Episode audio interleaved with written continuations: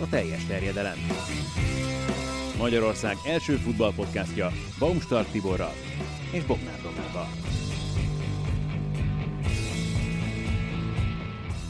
Ezúttal pedig Nagy Viktorral beszélgetünk, aki eljött hozzánk, megtehette még, hogy eljöjjön hozzánk, mert jöttek a reggeli hírek, kiderült, hogy Szoboszlai Dominik lehet, hogy nem jön a válogatottba, téged viszont még elengedtek a Digisporttól, nagyon köszönjük, hogy eljöttél. Én vártam, hogy mi lesz a kifutását hozzátok. Az új formációhoz is nagyon szívesen jövök majd mindig. Ha igényt tartotok rám? Ebből tűnik.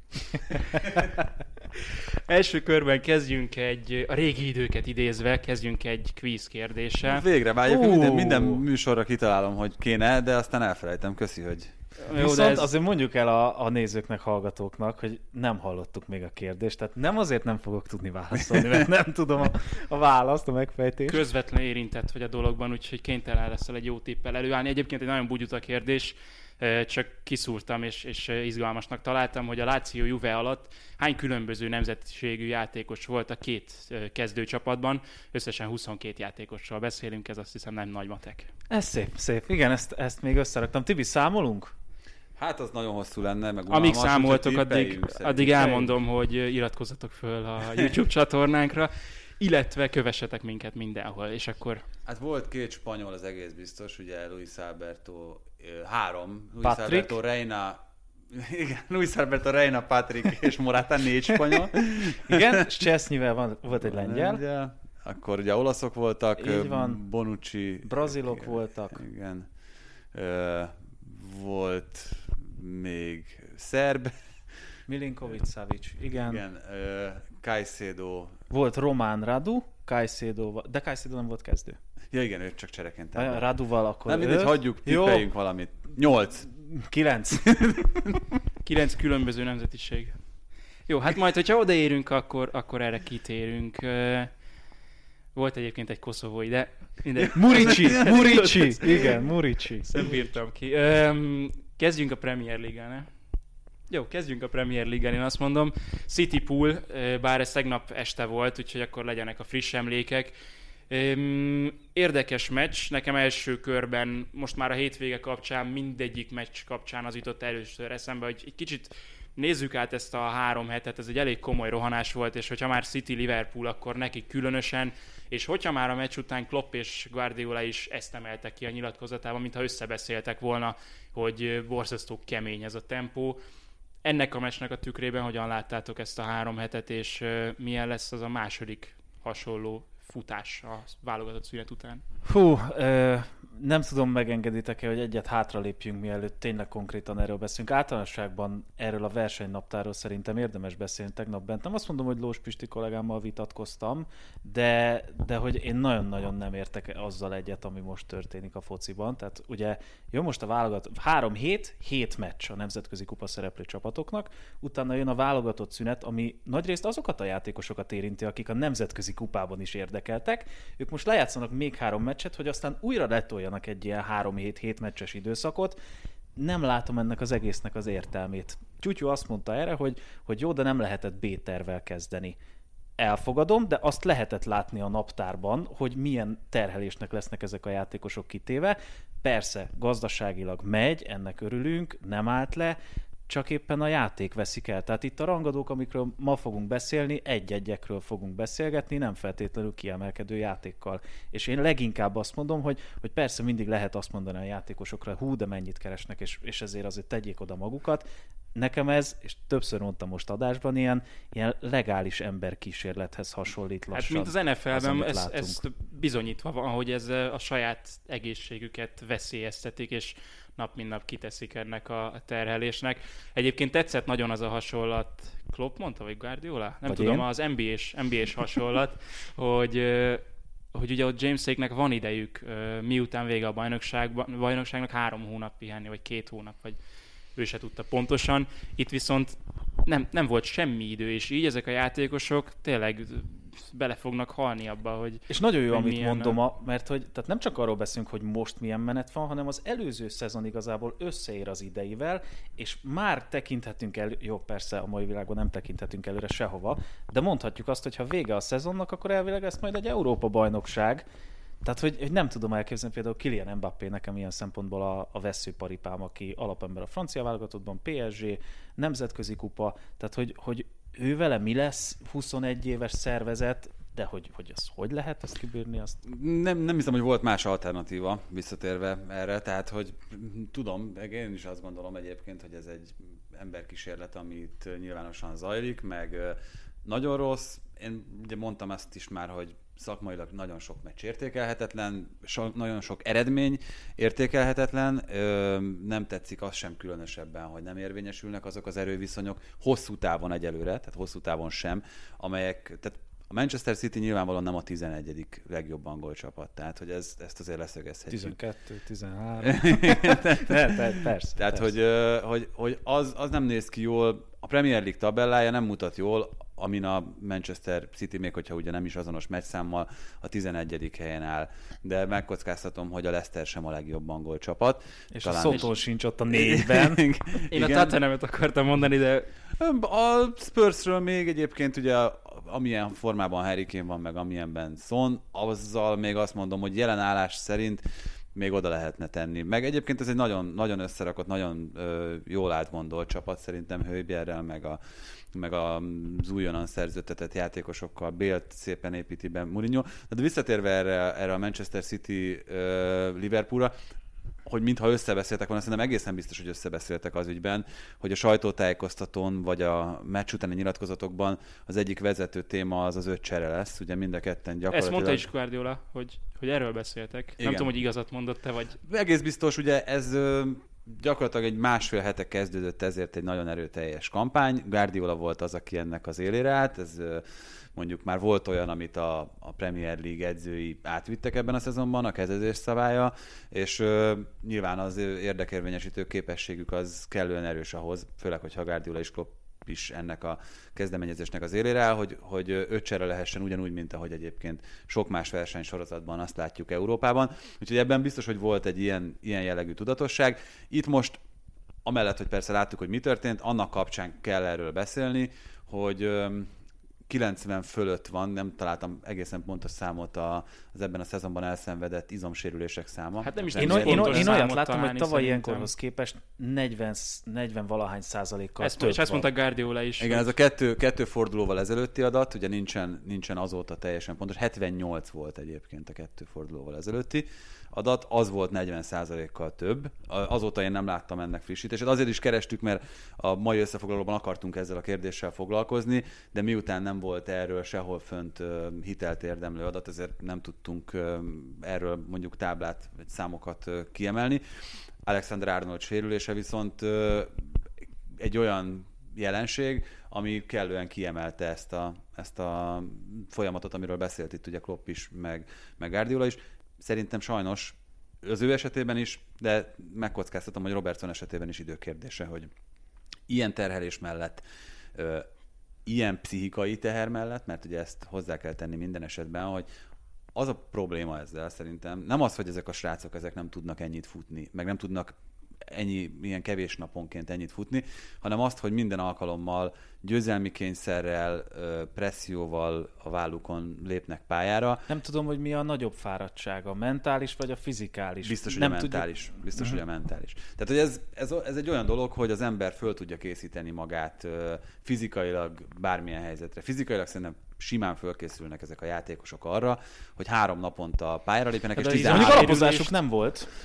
De az izomsérülést ezt nem mentális fáradtság okozza, szóval szerintem az is elég jelentős. De szerintem az is visszavezethető arra. Igen, tehát hogy látunk olyat, hogy egy rossz mozdulat pont azért, mert fáradtabb az agy, azért csúszik be. Tehát ilyen szempontból ez egyébként ugye, mint amit a bringában mondanak, hogy általában az a versenyző bukik, aki mondjuk mentálisan nincsen abszolút a topon, tehát sokszor bal szerencse, meg sokszor annak köszönhető, de ott is az van, hogy ha valakinek nem megy, nincsen jó versenye, valami nem úgy sikerül neki, akkor sokkal könnyebben, meg gyakrabban keveredik bele. Nem úgy figyelsz a másikra egy ütközésnél, nem méred föl. A periférikus látásod nem úgy működik, nem látod, hogy hogyan csúszik be a láb. Hát most ez egyébként, ami például Németországban a Bayern München és a Dortmund között történt, ott ugye Kimmich gyakorlatilag egy rossz becsúszás, ami egyébként totál szabálytalan volt, abba sérült bele. Nagyon rosszul nézett ki egyébként. Tehát, hogy ott is ez szerintem abszolút mentális okokra vezethető vissza. Nem azért, mert technikailag ő nem tudja, hogy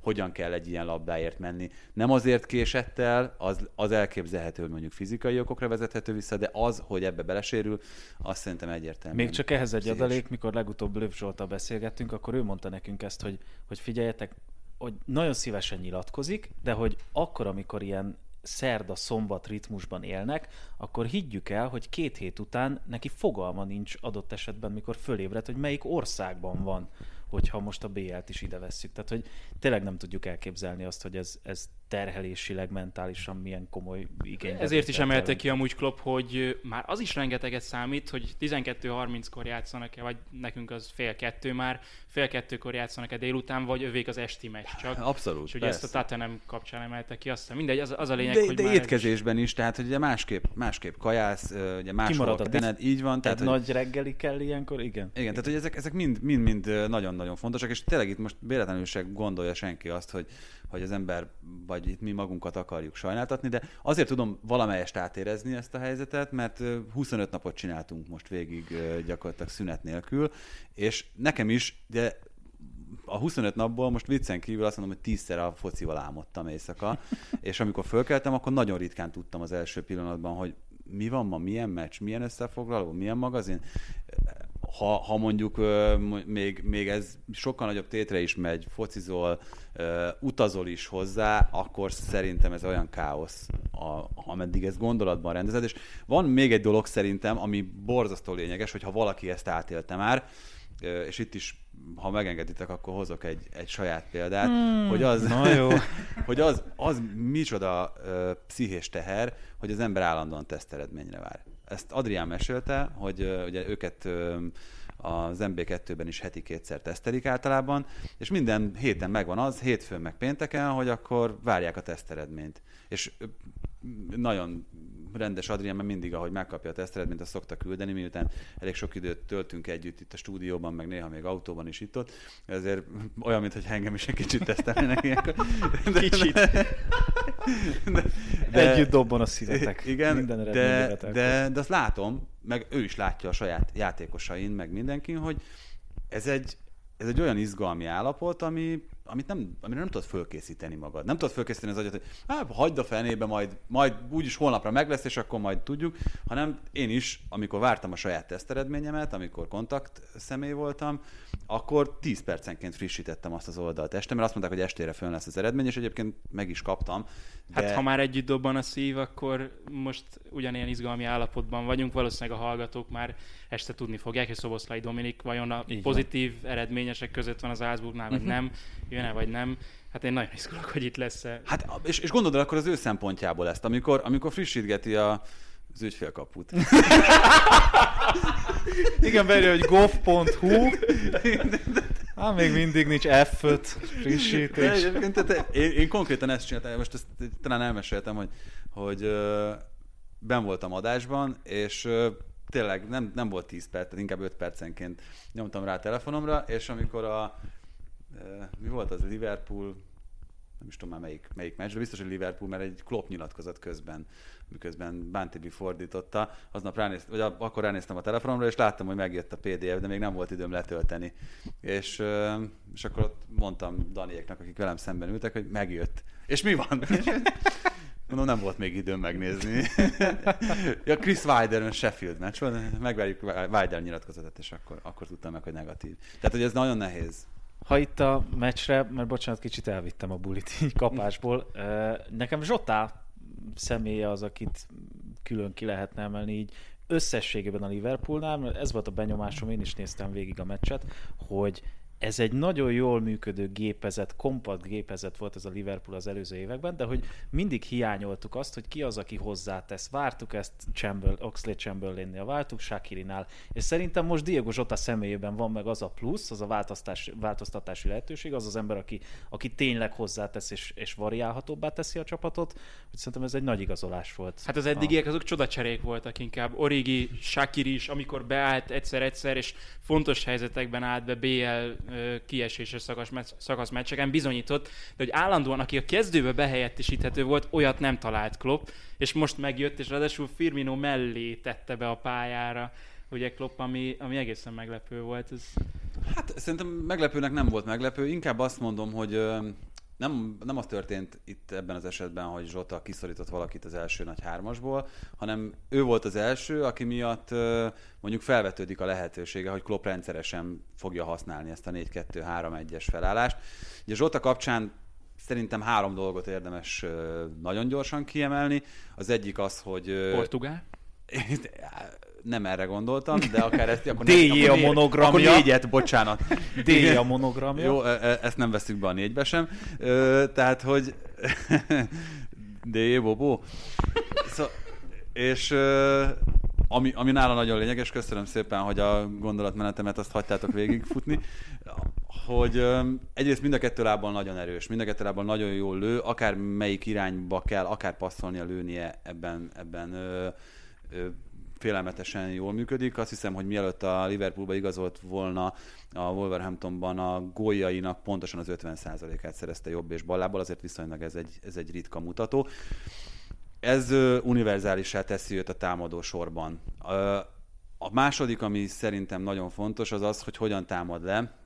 Ebben egyébként a Nuno Espirito Santo féle Wolvesnak az egyik alapembere volt, nagyon-nagyon erős ebben a játékelemben, és a harmadik az pedig az, hogy ugyan nem teljesen konzisztens, tehát nem produkált soha úgy a korábbi csapatában, hogy 30 meccsen keresztül hozta nagyjából ugyanazt a formát, mint amit egyébként Szalahánál meg Manénál látunk, most már nagyon hosszú ideje, tehát náluk azért nagyon kicsik ezek a megdöccenések, de azért ő egy eléggé higgadt, jól gondolkodó fiú a kapu előtt is, tehát hogy ha itt kiemeltük a védekező erényeit, akkor ki kell emelni a támadó tulajdonságait is, mint pozitívum, mert a támadások befejezésében sem rossz. Azért volt egy labdát már elrakott. Igen. És lesz abból még több is. Voltak itt kihagyott helyzetek bőven ezen a meccsen. Egyébként Zsotával kapcsolatban még az ugrott be, hogy ugye itt az utóbbi években nyertek BL-t, meg most már Premier Liga-t is a Liverpooliak. Zsota egyedül képes megváltoztatni a motivációját a többieknek, hogy ő fölfelé húzza a többieket, hogy itt van egy játékos, aki még éhes a sikerre, akkor nekem is nyernem kell, vagy pedig ő lesz az, aki így, jó, hát bekerült a kezdőbe, akkor én lehet, hogy inkább elmegyek Barcelonába, mondja Firmino, vagy elmegyek máshova. Hú, az érdekes kérdés. Abszolút. Nagyon jó felvetés. Szerintem versenyhelyzetet teremt, én azt gondolom, hogy az pozitívum lehet, tehát azért nem vagyok abban biztos, hogy a nagy hármas, hogyha most még mindig a Firmino Salamané hármast emelgetjük, hogy a Zsota érkezése mondjuk befolyásolja a távozást. Tehát szerintem már jó ideje, nem jó ideje, de hogy így, hogy meglett a Premier League is, így most már azért úgy lassan, nem tudom, ti számítotok rá, de én számítok rá, hogy valaki lépni fog. Kacsingatnak másfelé is. Hát leginkább én azt gondolom, hogy Mané az, aki piacképes a három támadó, vagy a legpiacképesebb a három támadó közül. Kora okán is egyébként, meg az ő játékstílusa okán is. Firminót tartom én egyébként továbbra is a támadósor legfontosabb elemének, csak nem vagyok abban biztos, hogy mondjuk minden csapatba úgy beilleszthető, mint ahogy a Liverpooli gépezetben működik. Ezt talán mondtam az előző műsorban is, hogy totál hülyeség azt nézegetni, hogy most mennyivel több gólt rúg Zsota, mint Firmino, mert nem az a szerepük. Tehát, hogy ettől még Firmino nagyon jól csinálja azt, amit csinálnia kell, úgyhogy én inkább azt a részét gondolom pozitívumnak, hogy nem valószínű, hogy ez fordul meg a fejükben, hogy hova mehetünk, hanem igen, jött egy srác, aki miatt mondjuk egy kicsit felrázódunk mi is, más formációban játszunk, kicsit más a szerepünk, van egy olyan célpont, egyébként ez egy nagyon érdekes dolog, ugye beszéltünk erről a mérkőzés után is, hogy Zsotában még azért messze nem bíznak annyira, mint egymásban, sokkal kevesebbet passzoltak neki olyan szitukban is, amikor egyébként Zsota volt a legjobb opció, vagy ő tűnt annak, mert ez szerintem már ösztönös, tehát hogyha valaki együtt játszol 3 évig, igen, akkor inkább őt fogod megjátszani olyan helyzetben, amikor választhatsz. Manchester vörös felében viszont van egy úriember, akiben nagyon hamar megbíztak, és nem volt hiába való ez a bizalom. 3-1-re nyert a United, nem tudom, hogy ki az, aki tippmixel még United meccseken, mert nem teljesen fölösleges. Vezetett az Everton. Saját tapasztalatból mondod? Nem, én nem. Te meletettél róla? Én utálom a szerencsejátékot, szerencsére. Én is egyébként soha nem játszom. Én néha szoktam, de mivel sosem nyerek, ezért leszoktam róla. Korábban néha játszottam, de esélytelen. Hát most kiegészítésnek, hogyha mindent lezárnak, akkor jól jöhet, hogyha egy-egy meccse. Na mindegy, a lényeg, hogy nyert a United, és jó játékkal nyert a United, és Bruno Fernandes a United zsotája. Figyelj, Portugál. Végülis, ha úgy nézzük, akkor... nagyon extra. Én nem tudom, hogy mennyire fogják a fejüket mondjuk Madridban, Barcelonában, mert ugye mielőtt aláírta a Unitedhoz, akkor az volt, hogy mindkét csapat viheti. Abszolút a gyenge Bazsi kollégám, hogy őt emlegessem, ugye nagy portugál fan, és ex-sporting játékos, ő sporting szurkoló, már nem Bazsi, hanem a Bruno Fernandes, és mindig ezt mondta, hogy ez a srác, ez bármit, akármit, és tényleg egy személyben változtatja meg a United játékát. Most eltekintve attól, hogy 2 gól, 1 gólpassz, mondjuk nem nagyon el lehetne tekinteni, de extra. Második sárgájától el lehet tekinteni? Mert nem történt meg. Igen, egyrészt, másrészt örülök, mert benne van a fantasy csapatomban. Harmadrészt meg... Az is szerencsejáték, nem Tibi? Igen, de azt itt játsszuk együtt a britanniásokkal, meg a srácokkal. Hogy annak van közösségépítő hatása. Abszolút. Egyébként nagyon jó közösségépítő hatása van, mert tök sokan játszanak velünk. De Bruno Fernandes kapcsán, meg a Manchester United kapcsán veletek ellentétben nem tudok ennyire optimista, meg derülátó lenni, mert volt szerencsém látni és végigbeszélni ezt a Başakşehir Manchester United meccset. Hát az első gól, tényleg az a kikérem magamnak kategória. Tehát Dembaba 35 évesen, amikor 25 volt, sprint. Igen, amikor 25 volt, akkor sem volt gyors. Igen. 35 évesen még kevésbé az. Az, hogy mennyi, 25 méteres előnyből indult körülbelül, de lehet, hogy többből utolérték, még így is, de hát nyilván ekkora rutinnal meg így befejezett, de hát az, hogy így álljon fel egy csapat, és Van Bissaka még ott kolbászoljon a 16-os sarkánál akkor, amikor már az indítás megtörténik, tehát, hogy... Ő nem másképp indult? A Van Bissaka, ha már kiemelted? Tehát én úgy emlékszem vissza így a magyar twitterezőkre, a nemzetközi, és hogy na most a United. Nagyon megfogta a jobb hátvéd posztot. Az utóbbi időben meg ezt látom, hogy úristen, mekkora kuka az ember. Nem, az semmiképpen nem. Tehát, hogy... Ami a Crystal Palace-ben, nem jött ki neki hiányosságként, az itt a Unitedben igen. Szóval a Crystal Palace-ből felfelé lógott ki, itt viszont tényleg olyan dolgok vannak, és túl sok ilyen dolog van a labda kezelésétől kezdve a védekezésbeli hiányosságokig. Itt már nem elég az, hogy csak gyors vagy, és föllefutkározol. Tényleg olyan dolgok vannak, amik... Én nem így látom. Szerintem ő jó, ő megugrotta azt a lécet, amit a Unitednél kellett. Megugrotta, de nem lett belőle világsztár, vagy nem mondjuk róla, hogy a világ legjobb szélső hátvédje, vagy közel fiatal, van ahhoz. Másrészt meg ő azért nagyon-nagyon más típusú jobb hátvéd, mint amilyen mondjuk akár Angliában nézve Alexander-Arnold vagy Reece James, akik sokkal többet és másképp támogatják a támadásokat, mint ahogy Van Bissaka teszi, azt sokkal inkább ez a klasszikus kategória. Nekem egyetlen egy, és ezt is már mondtam többször, egyetlen egy olyan hiányossága van, ami számomra mondjuk egy polccal lejjebb helyezi, mint ahol egyébként lehetne képességei alapján, az, hogy nagyon-nagyon az első opció között van nála az, hogy becsúszik. Tehát, hogy gyakorlatilag az első dolog, ami megfordul a fejében akkor, amikor szerelni kell, hogy becsúszik, az szerintem valahol nyilván, még akkor is, hogy ezt nagyon jól csinálja, ezt a dolgot, az valahol a gyengeség. Olyan, mint én FIFA-ban. A piros lapos. Igen. Nem tudom, még amikor én játszottam, akkor volt egy olyan gomb, amivel lehetett ilyen sérülést okozva. Igen, tényleg. Hát az FIFA 98. Doma, te akkor éltél már? De jó, végre én tudok ilyeneket mondani, tudod, hogy akkor már megvan. Most pont tegnap adásban valami előjött, hogy 2002-2003-ban mi volt, és így mondom, Dodival voltam meg a Juhártomival, és mondom, akkor 9 éves voltam. Dodi azt mondja, én 40. Mondom, ezekről most ne beszéljük.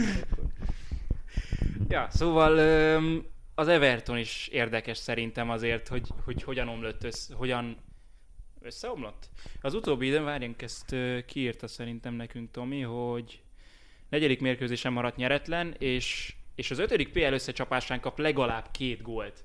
És úgy tűnik, hogy igen, erről jutott eszembe az összefoglalót nézve, hogy Alán és Dukuré azt a középpályás védekezést azt nem oldotta meg még, és ott lehet, hogy amúgy itt is a fáradtság közrejátszik, de hogy óriási lyukak voltak ebben az Evertonban. Hát a fáradtság ne játszon közre az Evertonnál, azt javaslom nekik, mert annyira hogy nem vitézkednek a BL-ben. Nincsen európai kupaporond, ettől függetlenül nagyon jól kezdtek. Valószínűtlenül jól kezdtek. Igen, tehát hogy az kicsit túl magas. Hámesz. Így van. Egyébként igen, tehát nem tapogatózó, hanem rossz felé. Ugye az legutóbbi 2 meccsről Hámesz hiányzott, hiányzik Richarlison az eltiltása miatt, tehát hogy azért kiveszel 2 ilyen embert a támadógépezetből. Ennyire meghatározó. Az azért visszajön.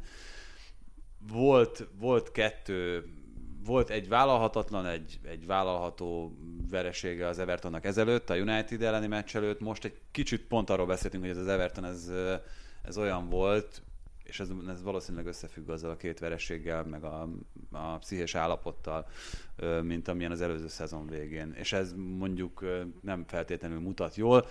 Talán ez a válogatott szünet arra elegendő, hogy kicsit eltávolodnak egymástól a játékosok, mármint hogy nem közösen vannak, és mindenki megoldja a saját problémáját. És Ancelotti is át tudja gondolni. Ja, egyébként igen, tehát hogy az arra mindenképpen jó, hogy kicsit átgondolja, hogy ezt hogyan lehet mondjuk működtetni ezt a gépezetet, még akkor is, hogyha esetleg olyan kulcsjátékosok kiesnek, mint amilyen Hámesz vagy Richardson, bár ők ugye elvileg a szünet után már rendelkezésre állnak.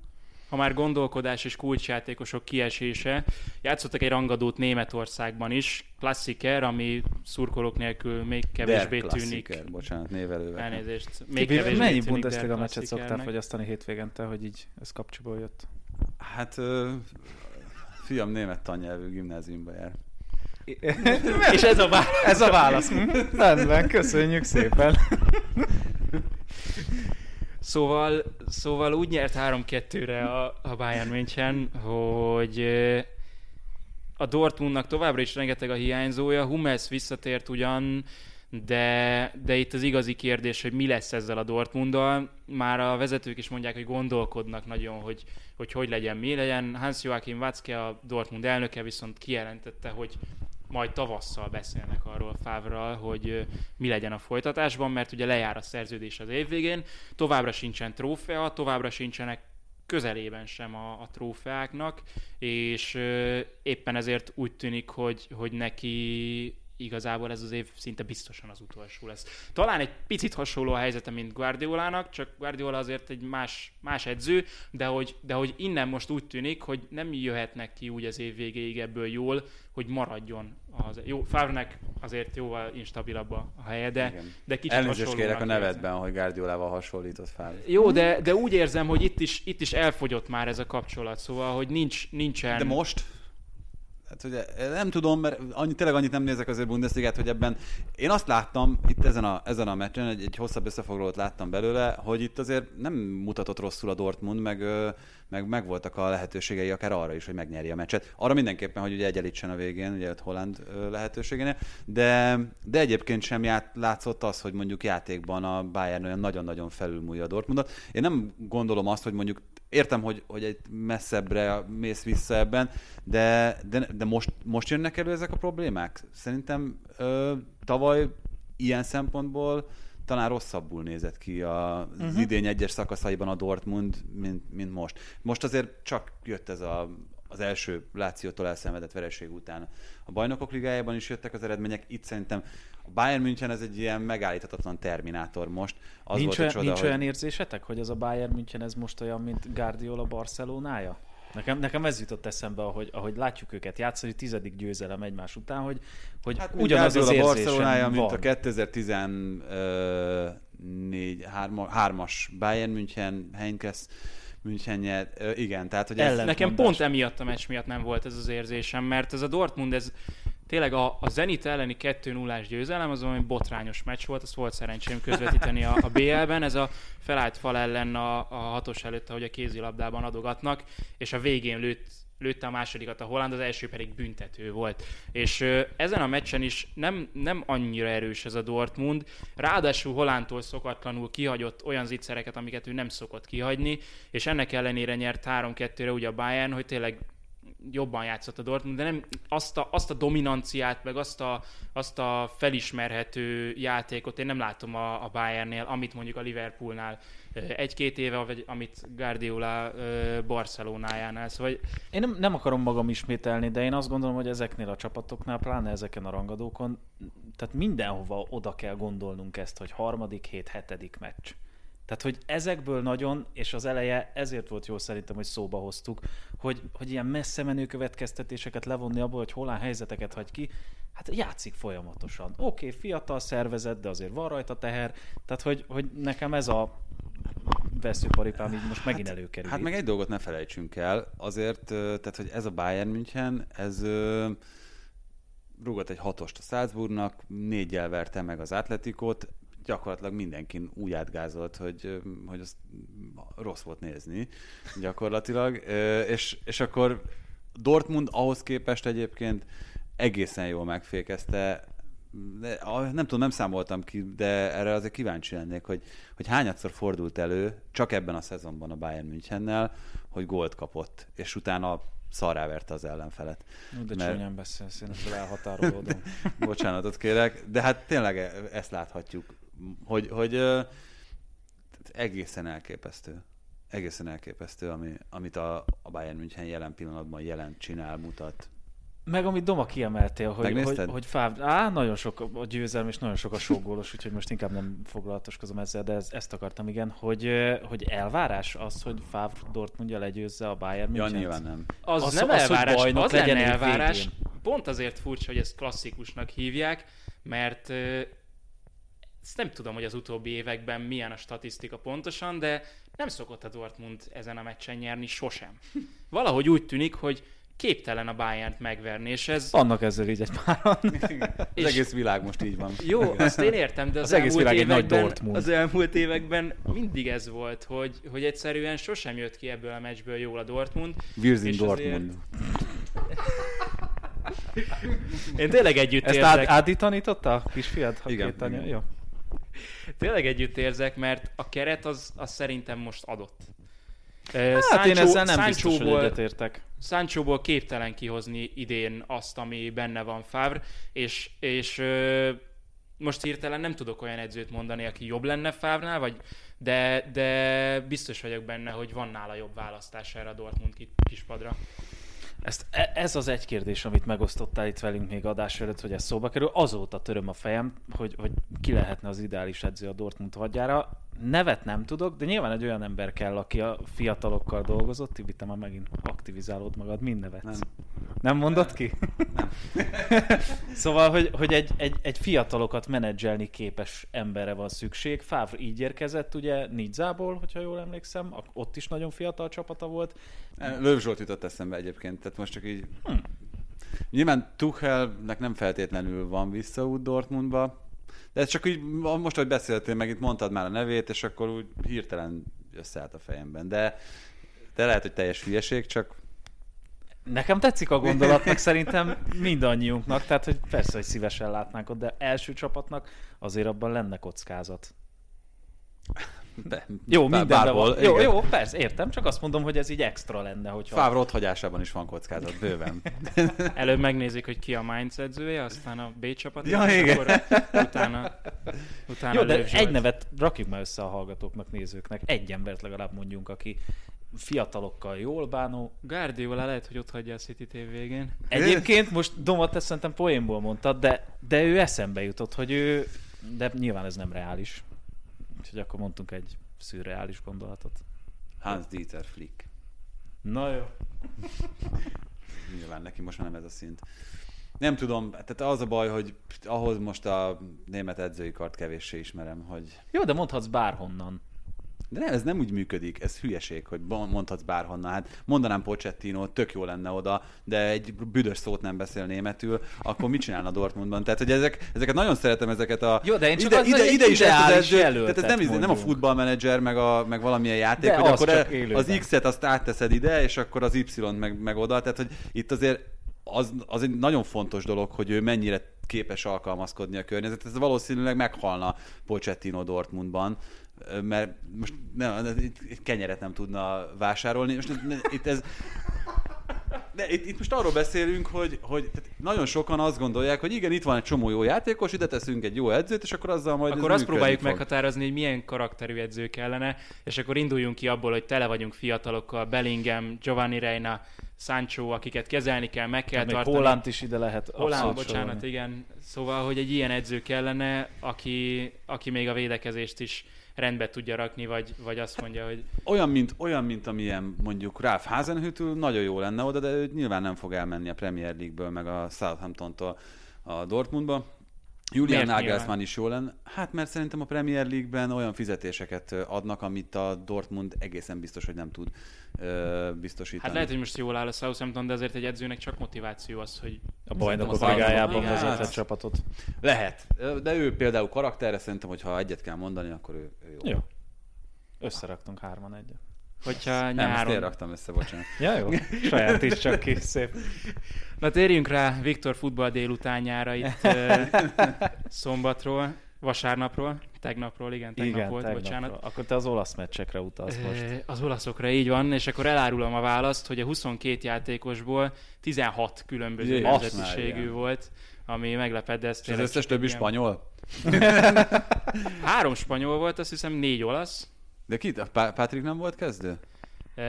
Valakit, mert... Patrick nem brazil? Nem, ő spanyol. Spanyol, Barcelona nevelés, ugyanolyan, mint Sanabria.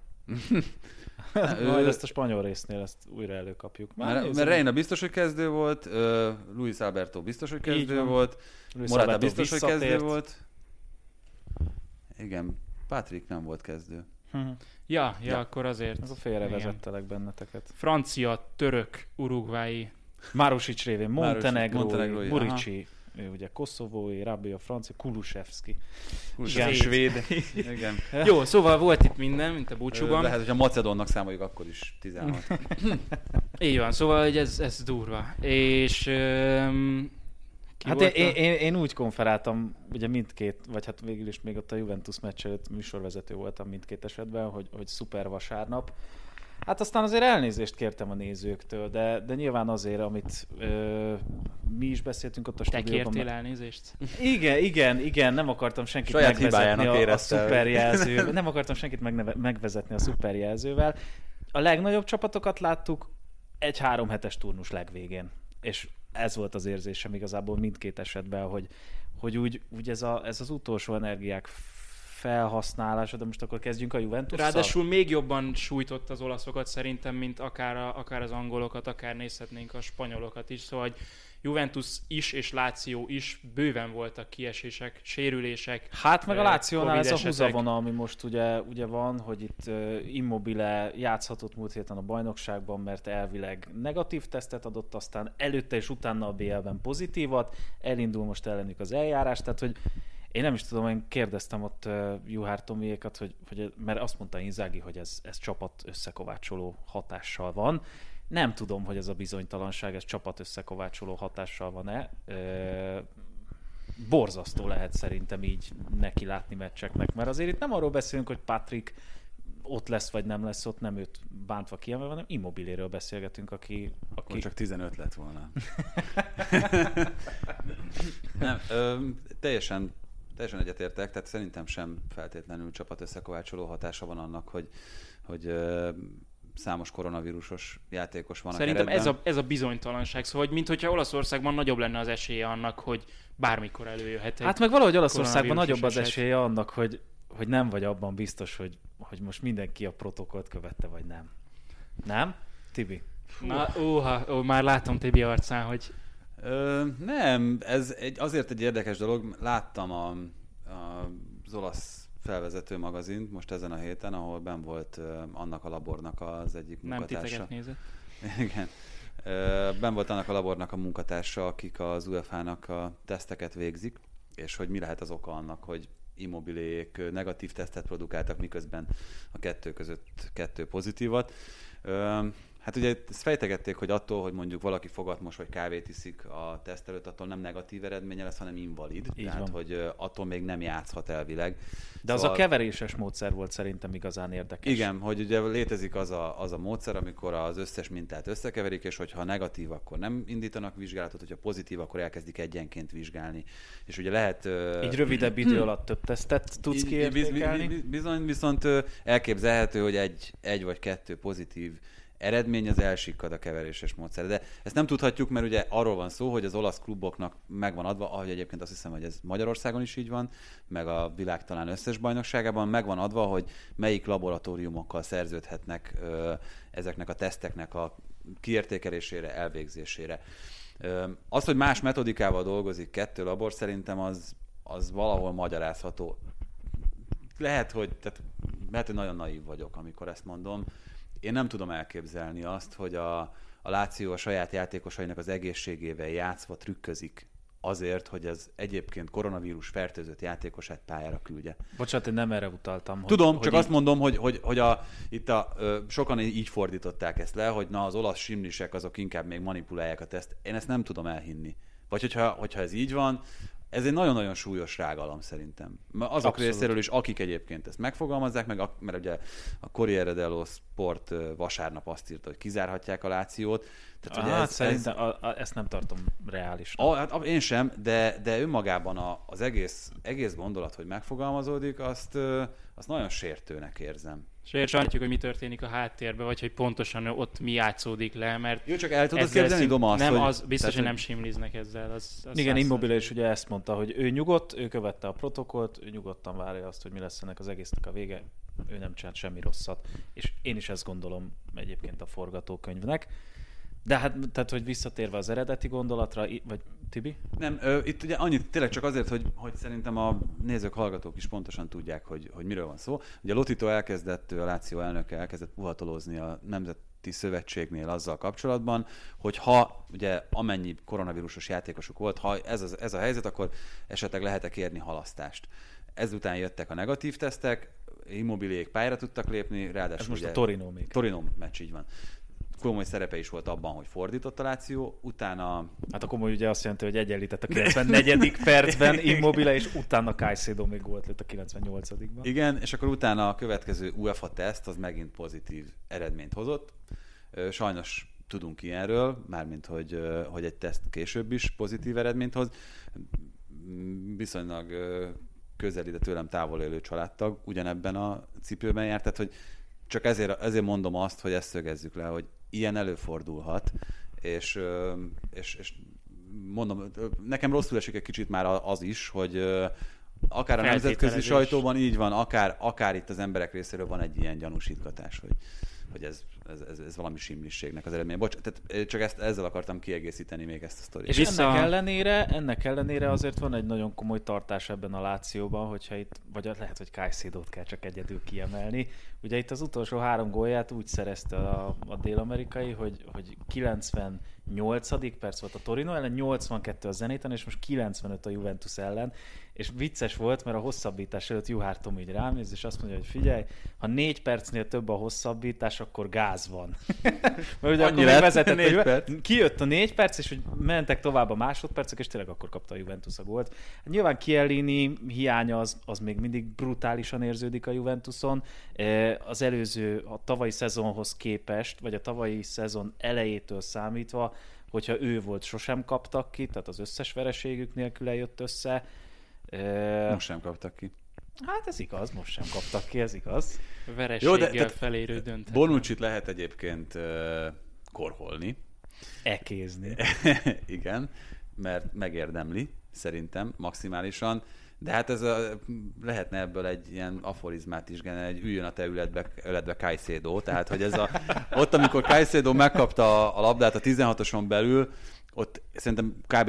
egy opciója volt, hogy nézi, hogy melyik lábára fordul be, és meg ott próbál blokkolni. Tehát ez egy kiváló megoldás volt. Tehát, hogy azt mondjuk teljesen Bonucci számlájára írni azt a gólt. Én a Dybaláira írom, bocsánat. Hogy elveszítettem? Igen, 16 másodperccel a jelzett hosszabbítás vége előtt hát, kiveszette az oldalvonalon túl. Két dolog. Az egyik, hogy kötelező kivezetni a pályáról azt a labdát. Nem, de mondjuk a bedobásból sem volt kötelező gólt kapni.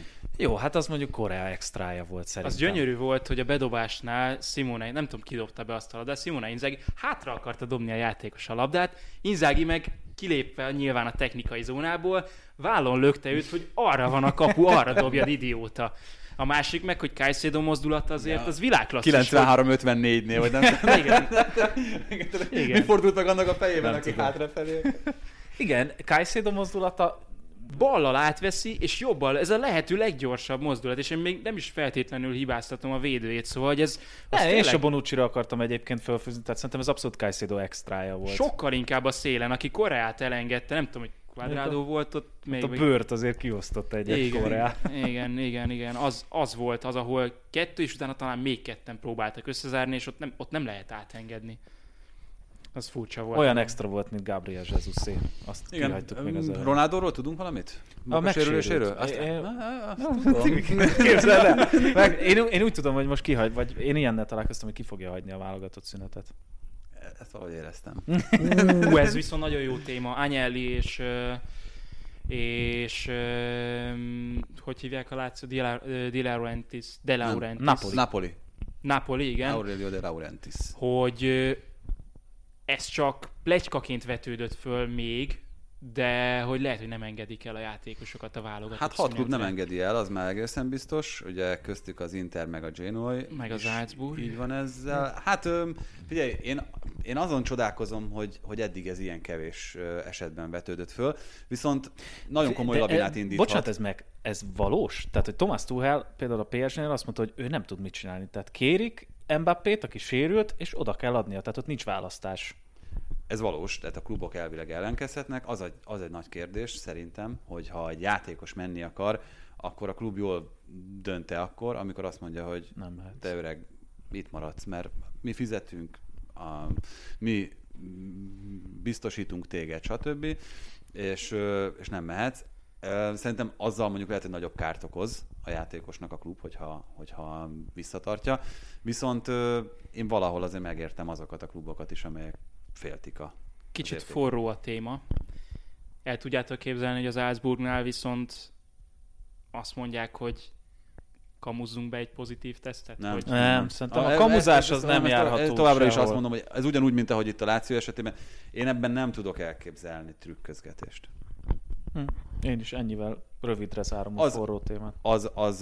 Az elképzelhető, hogy nem produkál pozitívat, de azt mondja a Salzburg, hogy figyelj, mi akkor sem engedünk el, mert megteheti. De akkor ez trükközés. Azt mondják neki, hogy azt mondják, hogy adjál egy rossz mintát. Ez a törvényes jogaidra. Egy rossz mintát adjál. Nem, olyan nincs szerintem. Na jó, hát akkor én nem is mondom el itt a véleményemet. De tehát azt mondod, hogy szerinted trükközhet bárki? Nem bárki, de azt mondom, hogy ez az olyan fajta trükközés, hogy hát még én sem voltam biztos benne, hogy igazából most itt rosszat teszek-e vagy nem, de produkált egy olyan mintát, amit nem lehetett értékelni, és azt negatívnak veszik itt, és akkor...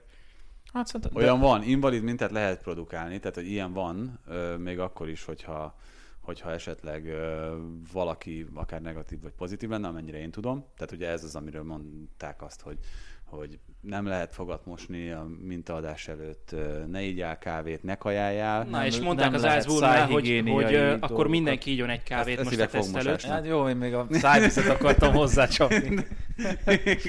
De hogyha estére kiderül, hogy Szoboszlai jöhet Izland ellen, akkor mindenféle feltevésemet visszavonom is. Elégedett leszek. Az Atalanta Interrel mennyire voltatok elégedettek? Hú, ott az első félidő az nagyon kemény volt.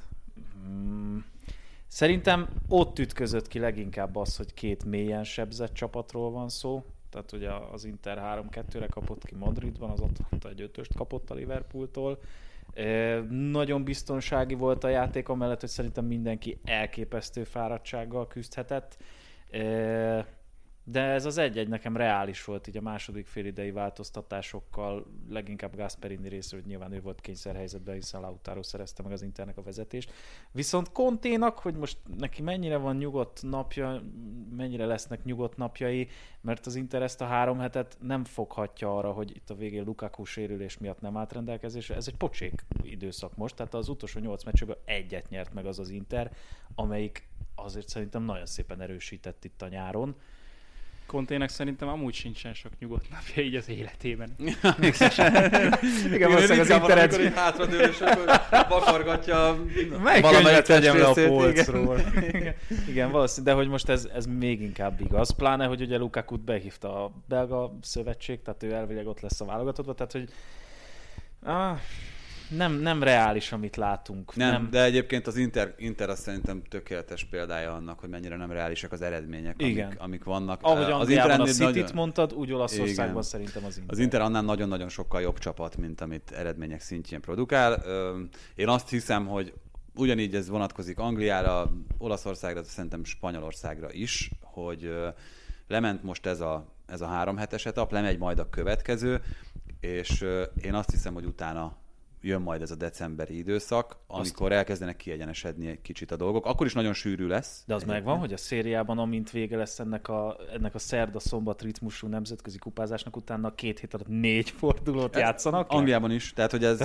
hogy nem tudom, hogy ott mit fogunk világos, látni. Világos, csak ott azért bajnoki meccsek lesznek. Tehát, hogy pont csináltunk egy összeállítást erről, hogy karácsonyi periódus kontra ez a 3 hét, ez úgy néz ki, hogy nagyjából hasonló a meccszám, nagyjából hasonló a meccsűrűség, mint ami a karácsonyi időszakban az angol csapatoknál, csak majdnem minden csapat esetében minimum 3-szor, de van akinél mondjuk 4-5-ször több az utazás, a megtett kilométer. Azért az nagyon nem mindegy szerintem. Főleg a Sáktár ellen játszol, vagy... Hát igen, Sáktár, tehát hogyha mondjuk 6-8 órát töltesz a repülőn, amivel nem tudsz mit kezdeni, tehát amikor nem tudsz mozogni, hát ugye ez amikor Lukaku ül a kispadon, és akkor is dolgozik. Igen, Én ilyet meg nem láttam. Igen, melegítette a térdét szerintem, vagy nem? Hát, szerintem az a lovaglóizom, tehát a combközelítő, amit ezzel a mozdulattal melegítesz, de nyilvánvalóan erről van szó, hogy tényleg gyakorlatilag minden másodpercet ki kell használni melegítésre, regenerációra, izmok karbantartására. Ezt látjuk, tehát hogy ezt mondjuk egy repülőút közben azért nehezebben tudod megvalósítani. Ott is, egyébként egész biztos vagyok benne, hogy már gyakorlatilag ott is olyan speckó cuccokkal, étkezéssel, folyadékbevitellel, mindennel úgy terveznek a csapatok, de hát ez könnyebben menedzselhető akkor, amikor mondjuk az ország határokon belül maradsz, még hogyha olyan nagy országról is beszélünk, mint Olaszország, ahol azért vannak 1000 kilométernél nagyobb távolságok, mint akkor, amikor tényleg, amit te is mondasz, hogy Krasnodári túra van benne, Moszkvába kell utazni, Pireuszba le kell repülni, tehát hogy ezek azért nagy távolságok. De tudjátok képzelni azt, hogy az Inter elengedje a BL-t? De érdekes nem nagyon. Igen, én is látom azt, hogy az a tűz, ami benne van, az alább hagyna bármikor is. Tehát inkább hagyja ki Eriksent, aki csak így pislákolgat, és azt mondja, hogy jó, öreg, akkor te nem, mint hogy tűz nélkül legyen a csapat. Én ezt nem tudom elképzelni. És mi van, hogyha ez a jövő évi BL indulásba kerül? Szerintem abban nem kerül.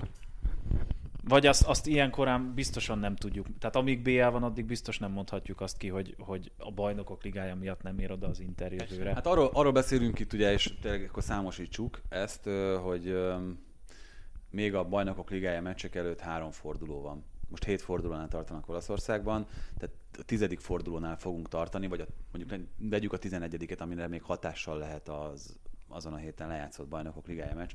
11 forduló van, amire hatással vannak a Bajnokok Ligája meccsek. Utána azért ott van még az a további 27, ami rendelkezésre. Tehát én amilyet nem gondolom azt. Igen, meg látjuk azt, hogy tényleg ez mindenkit érint. Most ezt tudom, hogy közhely, de hogy látjuk, hogy a Juventus is botlott a Lációval együtt, tehát akiket az élre várunk gyakorlatilag, vagy a top 4-be, most ugye nyilván a Milán és a Sassuolo ilyen szempontból meglepetés, de hogy hiába produkál az Inter egy 8 meccs 1 győzelmes időszakot, most azt mondjuk, hogy 5 pontra van az első helytől. Tehát, hogy ezek ilyen szempontból teljesen elhanyagolhatók, úgyhogy én ezért mondom azt, hogy nem, nincs elengedés. Anyagoljuk egyelőre, mert hogy ott a 2 pontos Internek még azért van bőven esélye a Sáktár meg a Mönchengladbach mellett előzni. Viszont a Milánról szeretnél beszélni? Én mindenkiről szeretek beszélni. Az idő engedi, hogy beszéljünk? Figyelj! Nagyon röviden engedi. Figyeljetek, hát akkor... Haló! Új vendégünk is lesz. Meglepetés vendégünk is lesz. Nem, szóval hárman maradunk ezek szerint. A menün ott van még a Milán, ott van a Ligön, és ott van a spanyol bajnokság. Mit szóltok az, hogyha a Ligönt nagyon röviden beszéljük meg, és a spanyolról még azért mindenképp beszélünk. Milánról szerintem egyébként nincsen nagyon mit mondani. Egyrészt volt ez a Lille elleni 0-3. Nagyon csúnya 0-3. Jazici mesterhármas. Igen, tegnap én azt gondolom, hogy nem nézett ki feltétlenül olyan nagyon rosszul, főleg az utolsó 20 percben a Milán, akkor azért teljesen odaszögezte az egyébként tartalékos Veronát a kapuja elé a csapat. Juricsot dicsérhetjük egyébként? Abszolút, de az, hogy mondjuk kimarad egy 11-es, elvesznek egy gólt. Azért az mekkora dolog, hogy azt mondja Ibrahimović, hogy legközelebb átengedik Essienek a büntetőt. Azért ilyet Ibrahimović nem sűrűen hallottam. Meg egyébként az egy érdekes dolog volt, hogy ott az a kihagyott büntető, az mondjuk Ibrára is olyan hatással volt, hogy onnantól kezdve ilyen könyörtelen üzemmódba kapcsolt. Tehát, hogy az látszott, hogy az ott annyira bántja őt, meg annyira idegesíti, hogy ott szerintem ilyen megduplázott erőbefektetéssel csinálta végig a hátralévő 20 percet, és onnantól nem veszített légipárbajt, meg mondjuk szerzett egy egyenlítő gólt. És hogy a szokásosomat előhozzam, szerintem a Milánnál pont látszik ez a 6.-7. meccsre jött ki az, hogy ők tényleg a térdükön járnak. Hát meg még korábban kezdték a szezont. Igen. Úgyhogy szerintem ez az X, ez meglepő, de közben nem meglepő. És hogyha Milán Lille 0-3, és Brest Lille 3-2, akkor az azt jelenti, hogy a Brest agyonverni a Milán. Az azt jelenti, hogy Magyarország a világbajnok. Igen, nem tudom. Én azért úgy vagyok vele, hogyha a Lille-re akarsz ezzel átkanyarodni, hogy azért azt nem mondanám, hogy új kihívó van Franciaországban. Christophe Gathiernek van egy jó csapata. Jazici tavaly előttér, vagyis hát tavaly volt az első szezonja, de nagyrészt sérült volt, tehát ő gyakorlatilag most tudott elkezdeni ebben a csapatban játszani. Renato Sánchez extra, tehát hogy ő most már a Golden Boy-os időszakát hozza. Mondjuk nekem az kicsit antipatikussá teszi, hogy játszik 4-5-6 jó meccset, és akkor már volt ilyen nyilatkozata, hogy hát nem tudom, mit hoz a jövő, de természetesen szól ide szerződés. Tehát öreg, most kezdtél 4 év után újra jól játszani, egy picit maradj nyugton. Na mindegy, szerintem, hogyha már itt Lille Milán, ahogyan Ibrahimović, ez durva párhuzam lesz, Ibrahimović, mint sokat megélt támadó hozzátesz, úgy Buráki Yilmaz is. Tibi, hát a fejed mindent megér. Én mindenkit arra kérek, hogy nézze meg videón is a teljes terjedelem mai részét. De hogy a karaktert hasonlítom csak össze. Buráki Yilmaz. Buráki Yilmaz is. Buráki Yilmaz is jól hozzátesz. Úgyhogy a Lille szerintem nem kihívó, de nagyon üdes színfot. BL szintű csapat? Nem tudom, hogy neki kell ebben gondolkozni. Az előző szezonban kiderült, hogy nem. Így van, és a mostaniban is azt látjuk, hogy nem. Nekem nagyon tetszett, főleg a játékuk miatt, hogy kicsit hasonló, mint az Ajaxi. Fonte? Én azt... Persze.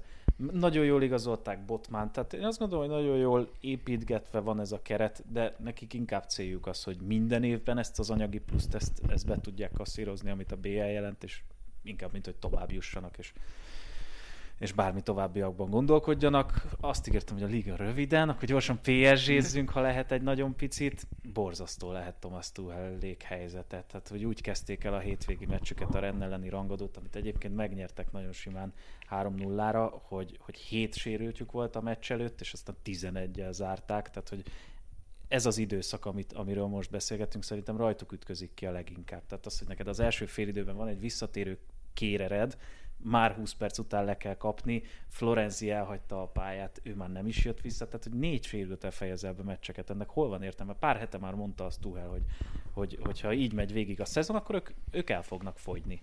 És kérdezem én, hogy mennyire születik majd reális végeredmény. Tehát örülünk annak, hogy mennek a bajnokságok, de mennyire kezeljük helyén ezeket az eredményeket bármelyik ligából, megítélünk edzőket a teljesítményről, miközben nincs ember, akit pályára küldött. Tehát 11 olyan játékosra hiányzik Tuchelnek, akik nem azt mondom, hogy 11-ből 11 kezdő lenne, de Neymar, Mbappé, Icardi, Verratti, Draxler, el tudok képzelni olyat, hogy ő is kezdő ember legyen, tehát hogy borzasztó nehéz. Fel lehet ülni a szerencsevonatra ilyenkor, vagy lehet találni egy Moisét.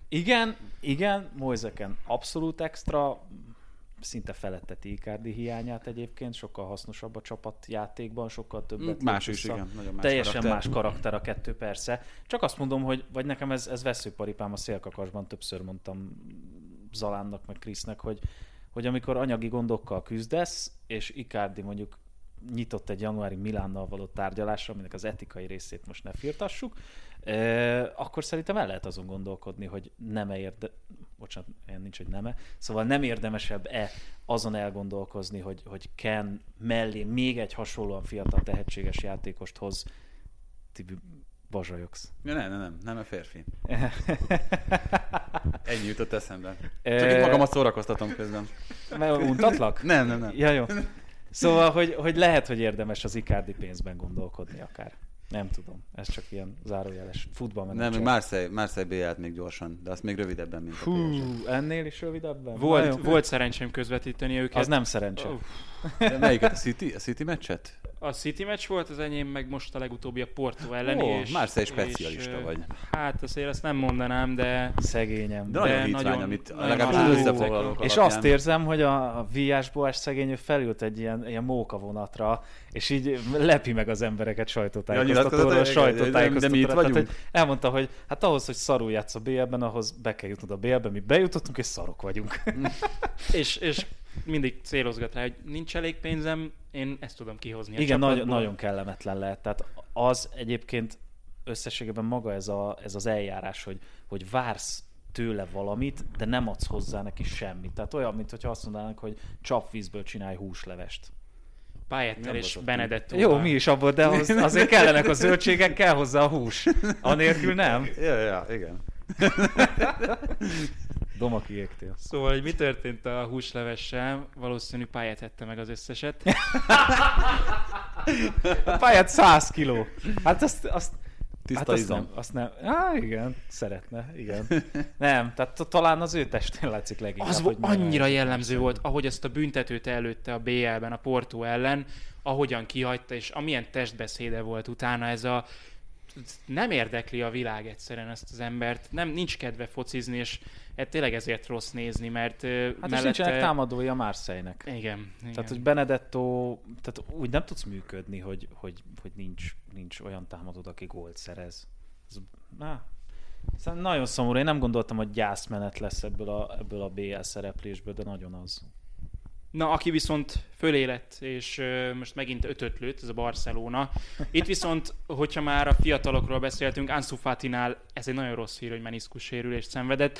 Most ma. Igen, ma van a műtét, egyelőre nem tudjuk, hogy mi lesz vele, de az biztos, hogy...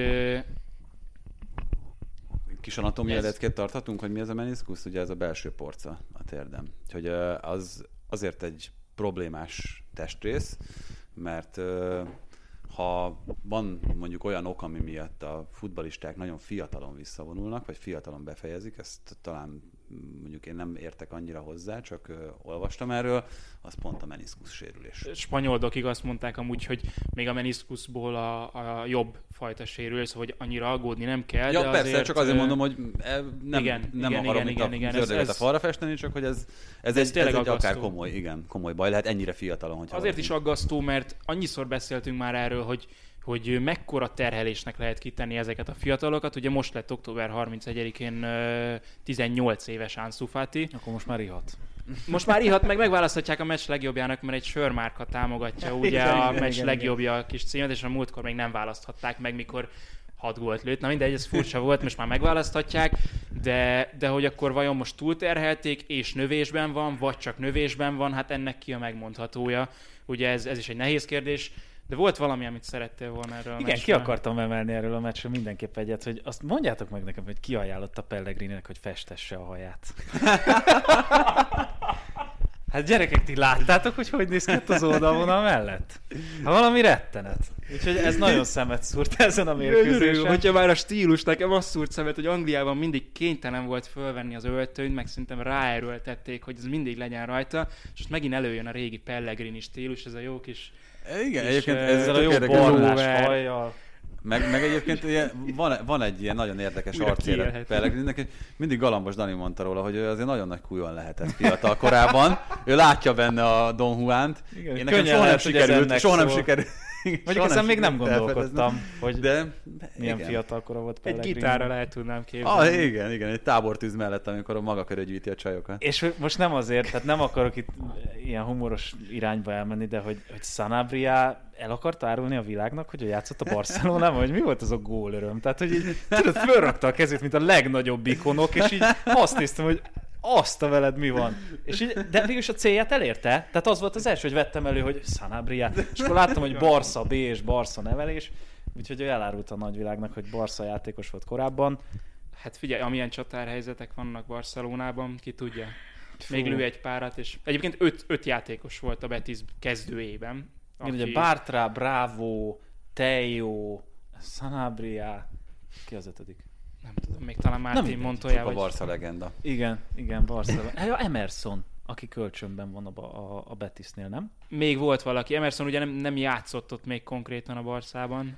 Messi nem volt a kezdőben, én nagyon azt hittem, hogy ez jól fog elsülni, megmondom őszintén. Jól is sült el amúgy, Griezmannnak sokkal több lövése volt, meg sokkal több helyzete. Azért az összképet nézve én azt hiszem, hogy megint úgy jött ki ebből a Barcelona, hogy hát így is azt hiszem, hogy a Márká, vagy az Ász, nem is tudom, ki adta ki ezt a Messi a megmentő címlapot, most nem mondó, de valamelyik oldal.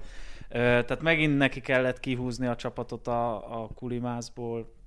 Nem tudom, hogy ez jó-e. Én tényleg otthon néztük a meccset a feleségem, és mondtam a Móninak, hogy szerintem nagyon nagy arányú győzelem lesz, de én azt gondoltam, hogy nélküle. És Griezmann, amikor odaállt a Tizihez, vagy Griezmann, akkor így ezt mondtam, hogy úristen, csak lőd be kérlek, mert ha nem, akkor nem akarnék a lelked lenni, mert az törik össze abban a pillanatban, és így kimaradt. Hát jó. Talán az a gól picit javított ezen az összképen, de szerintem jól fog kinézni a Barcelona Messi nélkül. És ezt úgy mondom, hogy a nézőknek, hallgatóknak is elárul, hogy nekem igazából a kedvenc játékosom, de már van bennem egy ilyen, hogy talán az ő ideje itt lejárt. És lehet, hogy hagyni kellene ezt a csapatot tovább lépni. Kíváncsi vagy rá, hogy milyen lesz esetleg más környezetben? Arra nem. Ez az, ami az miatt? Nem. Tehát, hogy én nagyon. Tehát, hogy én nagyon. Mármint Messire vagy kíváncsi, hogy... Aha. Nagyon, tehát hogy ez egy olyan érdekes kísérlet szerintem. De a pályád legvégén. Tehát Ronaldónál azt mondtad, hogy ő nagyon hamar, vagy nem azt mondom, nagyon hamar, de ő bizonyított Angliában, ideje korán továbbment, bizonyított. Pont ezért ilyet nem nagyon láttam még, úgyhogy ez egy érdekes kísérlet. Igen, de szerintem sokkal kisebb az esélye annak, hogy ebből jól gyere ki. Főleg, hogy tényleg már nem véletlenül találják meg egyre többen azzal, hogy sétál a pályán. Sokat kell tartalékolnia, de amúgy így, hogy bejött a pályára, annyira látványos volt a változás a Barszában. Úgy osztott ki gólpaszt, hogy nem ért a labdához, ugye ez a zseniális dummy, ahogy az angolok hívják, ezt imádják, hogy átléped a labdát, és megzavart vele két védőt, meg annyira látványos volt tényleg, ahogy beállt ez a változás. Viszont azt ne felejtsük, hogy Coutinho nem játszhatott most a Barszában, és hogyha még ő is itt van, akkor szerintem Messi nélkül. Hát valaki kell Ansu Fati helyett majd most itt a közeljövőben, úgyhogy egyébként szerintem is Coutinho lesz az, és azt hiszem, hogy Dembélé már nem eladó, így a januárra nézve. Hát azért rossz volt nézni, de jó volt nézni azt, hogy van Messi nélkül is Barcelona. Döbbenjünk meg egy kicsit azért a Real Madrid meccsén is, és azon, hogy 4 gólt kapott a csapat. 3-11-es. Carlos Soler. Hát mondjuk a Soler 4-et rúgott, nem? Igen. Gyakorolhatott. Igen. Az egyetlen kimaradtat, azt nem számoltuk. Hú, én ott nagyon kíváncsi voltam a döntésre egyébként, hogy ugye a Valencia játékosok úgy belépett, de lehetett látni, hogy Lucas Vázquez is, és ott így, hát mondom, hogyha ezt de szerintem tehát jó döntés született, reális döntés született, viszont azt mondjátok meg nekem, hogy Hakimit miért nem lehetett ebbe a csapatba beépíteni? Hát nyilván Zidánnak vannak elképzelései azzal kapcsolatban, hogy ő kit gondol a legjobbnak, és Carvajal mellett. Carvajal meg Odriozola mellett, hát meg Odriozola, tehát hogy ugye még Hakimit a második számúnak sem. De nálatok nem ő lett volna az első? Hát nálam biztos, hogy ő lett volna az első, de én sokkal kevesebbet láttam őt edzésen, mint Zidane. Hát mondjuk én többet akkor, mint te, de mindegy. Nem szeretek vitatkozni Zidannal, lefejjel. Igen. Pedig akkor lehetsz még Materazzi. Nekem az volt az érzésem, hogyha itt Messinél ezt kiemeltük a Barca kapcsán, akkor a Realnál is, hogy nincs olyan bennetek, hogy bizonyos csapatrészek cserére érettek? Akár ez a jobb hátvédposzt, a bal hátvédposzt. Hát a jobb hátvédposzt mind Carvajal, mind Odriozola sérült volt. Értem. Az biztos, hogy most a Reálnál is kijött a mentális fáradtság szerintem. Mindenképpen cserére szorul a jobb hátvédposzton, de le is fogják cserélni, igen. Tehát, amint lehetőség nyílik rá, gondolom, hogy hogy ezt megoldják. Ez egyértelmű. Mind a négy hátvéd ugye összehozott, vagy 3-11-est hozott össze, Varán pedig öngolt. De az egyébként mekkora a meccs végén, nem? Mindannyian tevékeny részesei voltunk a góloknak. De itt tényleg fejben azért szintén vannak gondok. Ugye a Real akkor teljesít, amikor már nagyon-nagyon kell. Túl sok olyan meccset láttunk az utóbbi időben, ahol a 90. perc környékén kezdett el játszani, meg nagyon hajtani a Real, és ami még nagyon fontos szerintem, hogy Casemiro nem volt ezen a meccsen, Mendy elétette valamiért Marcelót a sorban, és a kettejük hiánya, a Casemiroé mindig megérződik a Realon, szóval, hogy ott akkora helyeket tudnak hagyni, és Casemiro, aki mindig megakasztja valahogy az ellenfélnek a gyors akcióit, az valahogy kiváltja azt, hogy Ramoséknak milyen helyezkedésbeli hiányosságai, meg hibáik vannak Váránnal, és ezen a meccsen viszont kijött, amikor tényleg úgy csúsztak el a védelemben, ahogyan egyébként nem várnánk egy Real szinten. Nagyon jó kézilabdázik Ramos, nekem még ez volt a meccsen a benyomás, vagy egész ügyesen ütögette ott a labdát. Melyik tetszik jobban nektek, a Barca rózsaszínje vagy a Reálé? Pont ezt beszéltük, ugye a Cádiz ellen is rózsaszínben volt a Reál, a tavalyi BL kiesésnél is rózsaszínben volt a Reál, úgyhogy ez egy jó omen a Reálnak. Igen. Nekünk meg jó omen, hogy elérkeztünk 1 óra 10 perchez, mert nagyon sokat beszéltünk, volt téma bőven, viszont szerintem itt rekeztük be ezt az adást. Viktor, nagyon köszönjük, hogy eljöttél hozzánk. Köszönöm szépen a meghívást. Köszönjük. Úgyhogy köszönjük a meghallgatást is, jövünk a hétvégén? Hát, ha minden jól megy, azért most óvatosak vagyunk a korlátozó intézkedések miatt természetesen, de ha össze tudjuk hozni, akkor itt a magyar-izlandi meccs után igyekszünk, meg amikor már ugye kialakul az Európa-bajnokság mezőnye, tehát még a héten, hogy milyen körülmények között, azt még meglátjuk, megbeszéljük. Reméljük győztes meccs után. Na, ennyi volt a mai adás, sziasztok! Sziasztok! Sziasztok. Ez volt a Teljes Terjedelem, Magyarország első futballpodcastja, Baumstark Tiborral és Bognár Domával.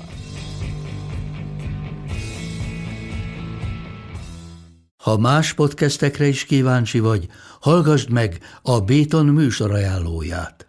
El tudod képzelni, hogy a podcastet, amit éppen most hallgattál, fél év múlva már a mesterséges intelligencia generálja? Mi sem. De ha érdekel, eljött-e már a gépek lázadása? Hallgass bele az Embertelen Podcastbe. Orsós Lajos vagyok, a műsor házigazdája. Egyelőre még élőben. Egyelőre. Fedezzük fel együtt, hogyan ismerkedik, randizik, mesél és vitatkozik Betty és Péter. Két teljesen mesterséges intelligencia. Lajos, a podcast címét mond még egyszer, léci. Oké. Embertelen Podcast. Ez a műsor a Béton közösség tagja.